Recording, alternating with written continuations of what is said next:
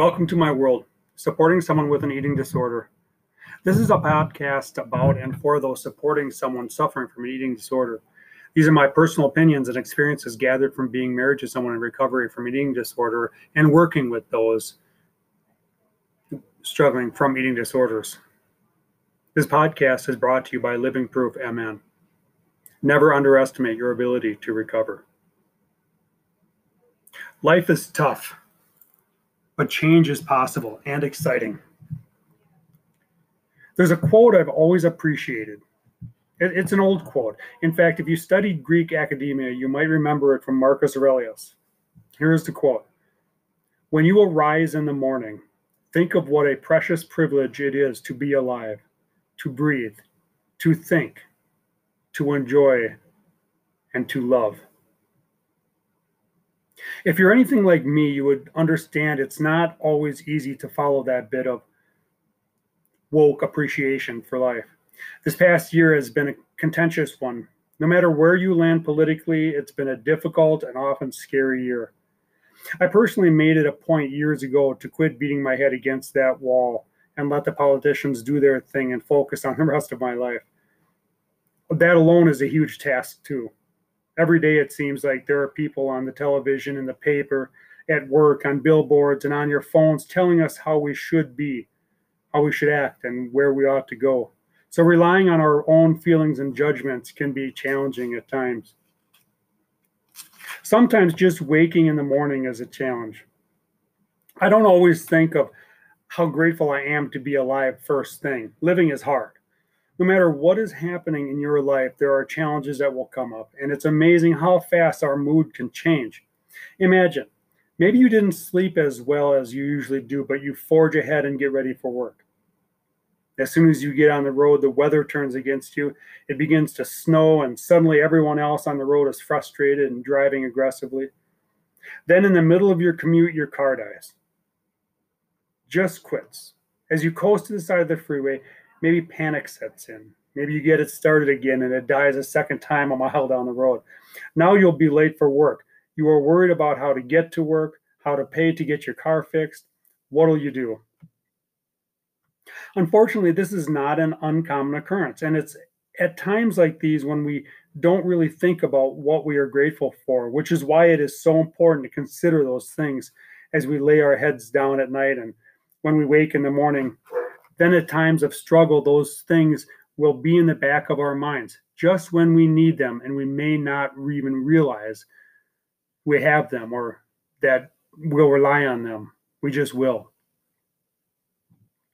and remembering that it's okay not to be well okay as a good friend of mine ivy from okay not okay says it's our nature to have ups and downs and it's up to us to determine what to do with both of those feelings those emotions and how to apply them to our lives going forward. Things will not always be okay and that's and it's in those times when we really learn who we are and who we want to be. It's these times that we are given opportunities to readdress what we want to be and that in itself is a real positive opportunity. And some if something isn't working for you take the chance to make a change to strive for something better than the day before always moving forward. The athenian philosopher plato once said never discourage anyone who continuously makes progress no matter how slow. Oftentimes, it can be frustrating. As a supporter, a loved one, a partner, a friend, a family member, to watch your person who's struggling through an eating disorder not forge fast. And maybe, maybe you know somebody else or you have seen somebody else and they suddenly all become recovered or they're doing so well.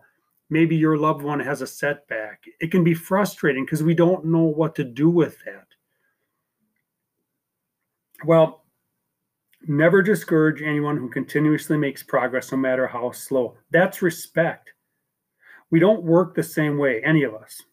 So we shouldn't compare ourselves against one another. Unfortunately, we do that. We all grow and learn at our own pace. And it's important to understand that and respect your own progress, no matter others' opinions or projections.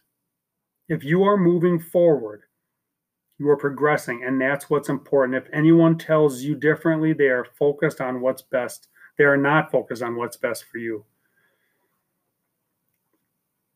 We are nearly at the end of 2019. And it's not that we only get an opportunity to reinvent ourselves at the beginning of each year. We always have that opportunity. You just need to want it. And you need to know that it's up to you to live your best life and it's not according to anyone else.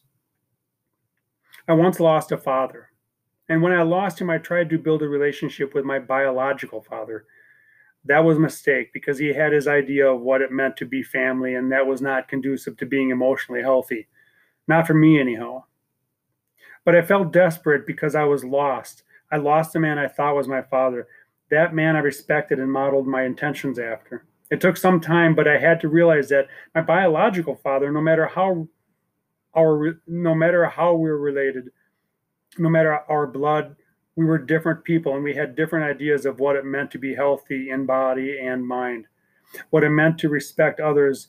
And that was a hard lesson because it meant that I would have to figure out for myself and move on by myself. I essentially had to reinvent myself, and I am glad that I did. I survived it and grew. Sometimes we need to let go of the things we think we need the things we feel comfortable with, the things that have a huge place in our lives that may leave huge holes if we leave them behind. But those holes can provide opportunities. We can fill them as we see fit with what we need.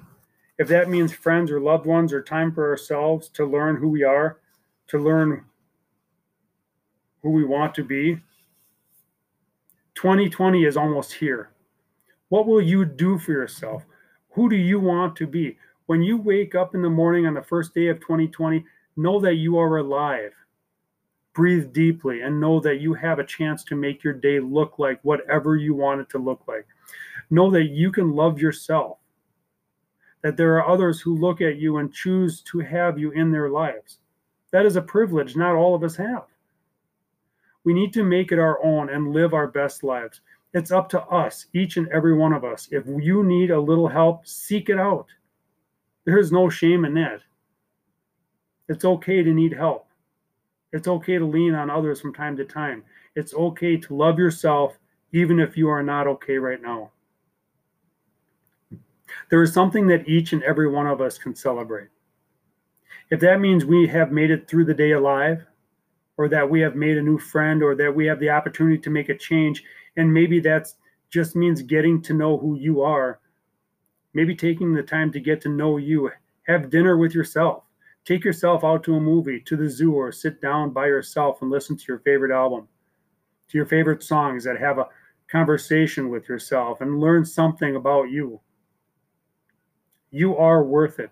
You have a place in this world and you have something to offer someone else, even if it's just a hand to hold or an ear to lend.